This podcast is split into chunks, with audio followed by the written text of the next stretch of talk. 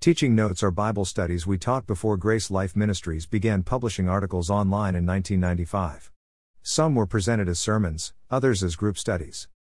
Our hope is that these older studies will be a blessing to you in your life and ministry. Please use them in any way God leads you. These teaching notes are from a series of studies about the book of Genesis. These notes are from a study from almost 45 years ago. Genesis 3 1. Greater than now the serpent was more subtile than any beast of the field which the Lord God had made. And he said unto the woman, Yea, hath God said, Ye shall not eat of every tree of the garden? We are introduced to a new personality in this early account of man's first days on earth. He is a serpent.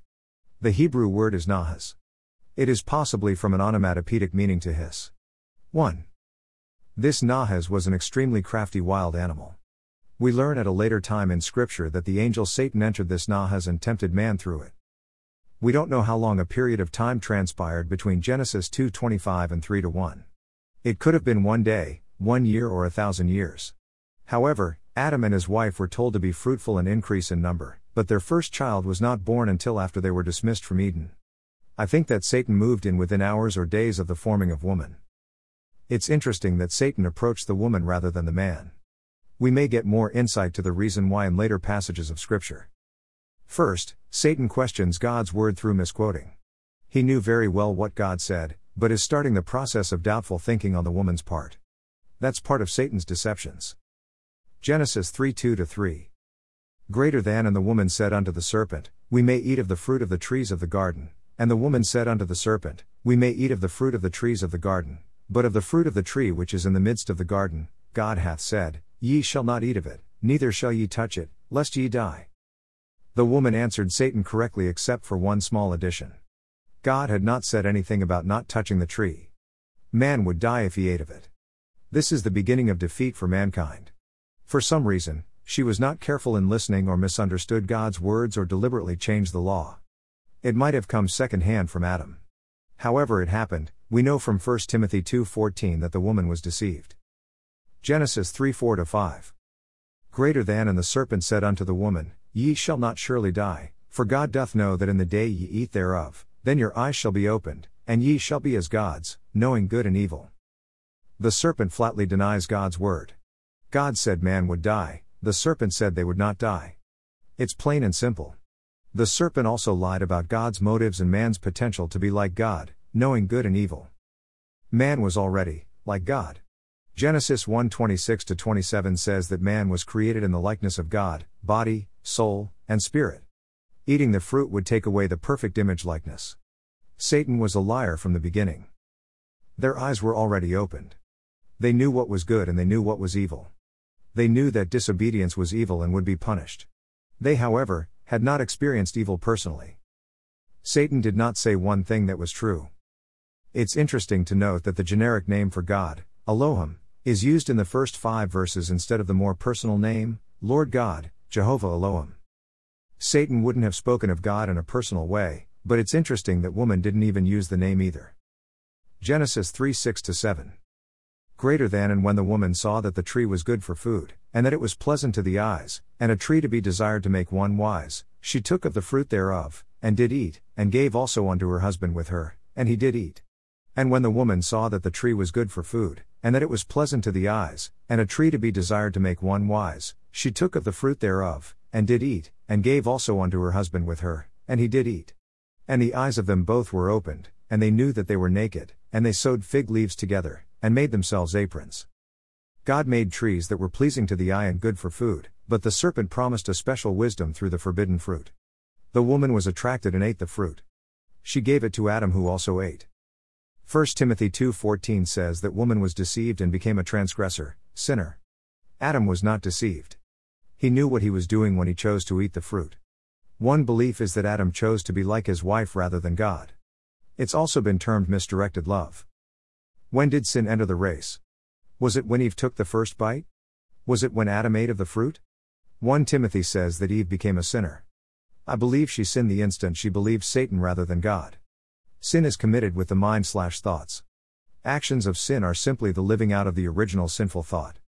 Now they both had experienced sin, disobedience to God's law slash command.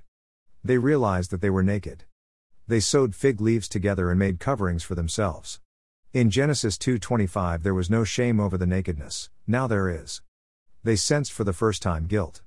They had disobeyed God and would die. Things wouldn't be the same anymore. Something terrible had happened to their bright and happy world. Genesis 3 8 19. Greater than, and they heard the voice of the Lord God walking in the garden in the cool of the day, and Adam and his wife hid themselves from the presence of the Lord God amongst the trees of the garden. And the Lord God called unto Adam, and said unto him, Where art thou? And he said, I heard thy voice in the garden, and I was afraid, because I was naked, and I hid myself. And he said, Who told thee that thou wast naked? Hast thou eaten of the tree, whereof I commanded thee that thou shouldest not eat? And the man said, The woman whom thou gavest to be with me, she gave me of the tree, and I did eat. And the Lord God said unto the woman, What is this that thou hast done? And the woman said, The serpent beguiled me, and I did eat. And the Lord God said unto the serpent, Because thou hast done this, thou art cursed above all cattle, and above every beast of the field, upon thy belly shalt thou go, and dust shalt thou eat all the days of thy life, and I will put enmity between thee and the woman, and between thy seed and her seed, it shall bruise thy head, and thou shalt bruise his heel. Unto the woman he said, I will greatly multiply thy sorrow and thy conception. In sorrow thou shalt bring forth children, and thy desire shall be to thy husband, and he shall rule over thee. And unto Adam he said, Because thou hast hearkened unto the voice of thy wife, and hast eaten of the tree, of which I commanded thee, saying, Thou shalt not eat of it, cursed is the ground for thy sake, in sorrow shalt thou eat of it all the days of thy life, thorns also and thistles shall it bring forth to thee. And thou shalt eat the herb of the field, in the sweat of thy face shalt thou eat bread, till thou return unto the ground, for out of it wast thou taken, for dust thou art, and unto dust shalt thou return. Though God asks where man is, he, being God, knows. Adam answers honestly that he was afraid of God. What a change! God had been his closest and dearest friend, but now sin had brought fear into the relationship and divided man from God. Satan, as we learn later, wanted to be like God. For that desire he was cast from his heavenly position. Maybe he tempted man in order that he, Satan, would become a god on earth. As we learn through scripture, Satan is the god of this world, 2 Corinthians 4 4. In a sense, Satan received his wish. In response to God's question, man admits to eating the fruit that woman had given him. It's interesting that Adam uses the phrase, the woman whom thou gavest to be with me. It's almost as if Adam is trying to throw ultimate blame on God for starting the whole mess. The woman responds to God by admitting that she had been beguiled, nasha, by the serpent. The Hebrew words means led astray, deceived. Jehovah Elohim does not ask the serpent any questions. He simply curses him. I believe there is both a physical and spiritual reality. The physical serpent would crawl on its belly and eat dust the rest of its life. The spiritual serpent, Satan, would someday strike the heel of the woman's seed, but be crushed by him, Christ. It's interesting that the promised seed is of the woman and not the man. This is the first hinting of Messiah and his virgin birth. The woman would have increased pains in childbearing. It may be that before the fall, a woman's pains would have been minimal, a slight discomfort. After the fall, childbirth is the most painful experience women have physically. She would also take a new position in sinful society. Whereas she had a pre fall position of complete equality, now she would be under the rule of her husband. This was probably more for her own protection and security than for punishment. The ground from which Adam was formed was cursed because of his sin of disobedience. Adam would not receive freely from the ground, but would have to toil to eat of it. A new creation came forth for this occasion thorns and thistles. These are weeds which would continually plague man in his work to grow food. Man would sweat, zeet, to eat until he died physically. The spiritual death had already occurred at the instant of sin. Genesis 3:20-24. Greater than an Adam called his wife's name Eve, because she was the mother of all living. Unto Adam also and to his wife did the Lord God make coats of skins, and clothe them. And the Lord God said, Behold, the man is become as one of us, to know good and evil, and now, lest he put forth his hand, and take also of the tree of life, and eat, and live forever, therefore the Lord God sent him forth from the Garden of Eden, to till the ground from whence he was taken. And Adam called his wife's name Eve, because she was the mother of all living. Unto Adam also and to his wife did the Lord God make coats of skins, and clothe them. And the Lord God said, Behold, the man is become as one of us, to know good and evil, and now, lest he put forth his hand, and take also of the tree of life, and eat, and live forever, therefore the Lord God sent him forth from the Garden of Eden, to till the ground from whence he was taken. So he drove out the man, and he placed at the east of the Garden of Eden cherubims, and a flaming sword which turned every way, to keep the way of the tree of life. Adam gave his wife a name, Eve, Hawa. The name means life. She would be the mother of an entire race, mankind. Verse 21st of May intimate the beginning of animal sacrifices. God clothed Adam and Eve.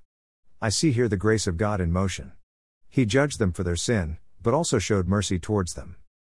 God expels man from the garden. He doesn't want them to eat from the tree of life because their state of spiritual death would be forever. Cherubim and a flaming sword were placed at the entrance of the garden to keep man from entering. Many later civilizations had similar images of this guarding. The famous Adam and Eve seal from 3500 BC, estimated, was found in 1932 by Dr. E. A. Speiser near the bottom of the Tepe Gawra Mound, 12 miles north of Nineveh. It is an image of a naked man and woman, walking as if utterly cast down and broken-hearted, followed by a serpent. The seal is about an inch in diameter, engraved in stone. It is now in the University Museum at Philadelphia. 2. Most likely Adam told and retold this story of life in the garden and the fall to his sons and daughters and their sons and daughters and their sons' sons and daughters. The garden may have been a constant visual aid until the flood. All generations through Noah could visit the place where life and death began, but they couldn't enter. 1. East Bay, 4, page 2737. 2. Halley's Bible Handbook, PGS. 68 69. Next time. We will look at Genesis chapter 4 in the next part of our special series. Thank you for reading these teaching notes from almost 45 years ago. My prayer is they will be a blessing to you in your life and ministry.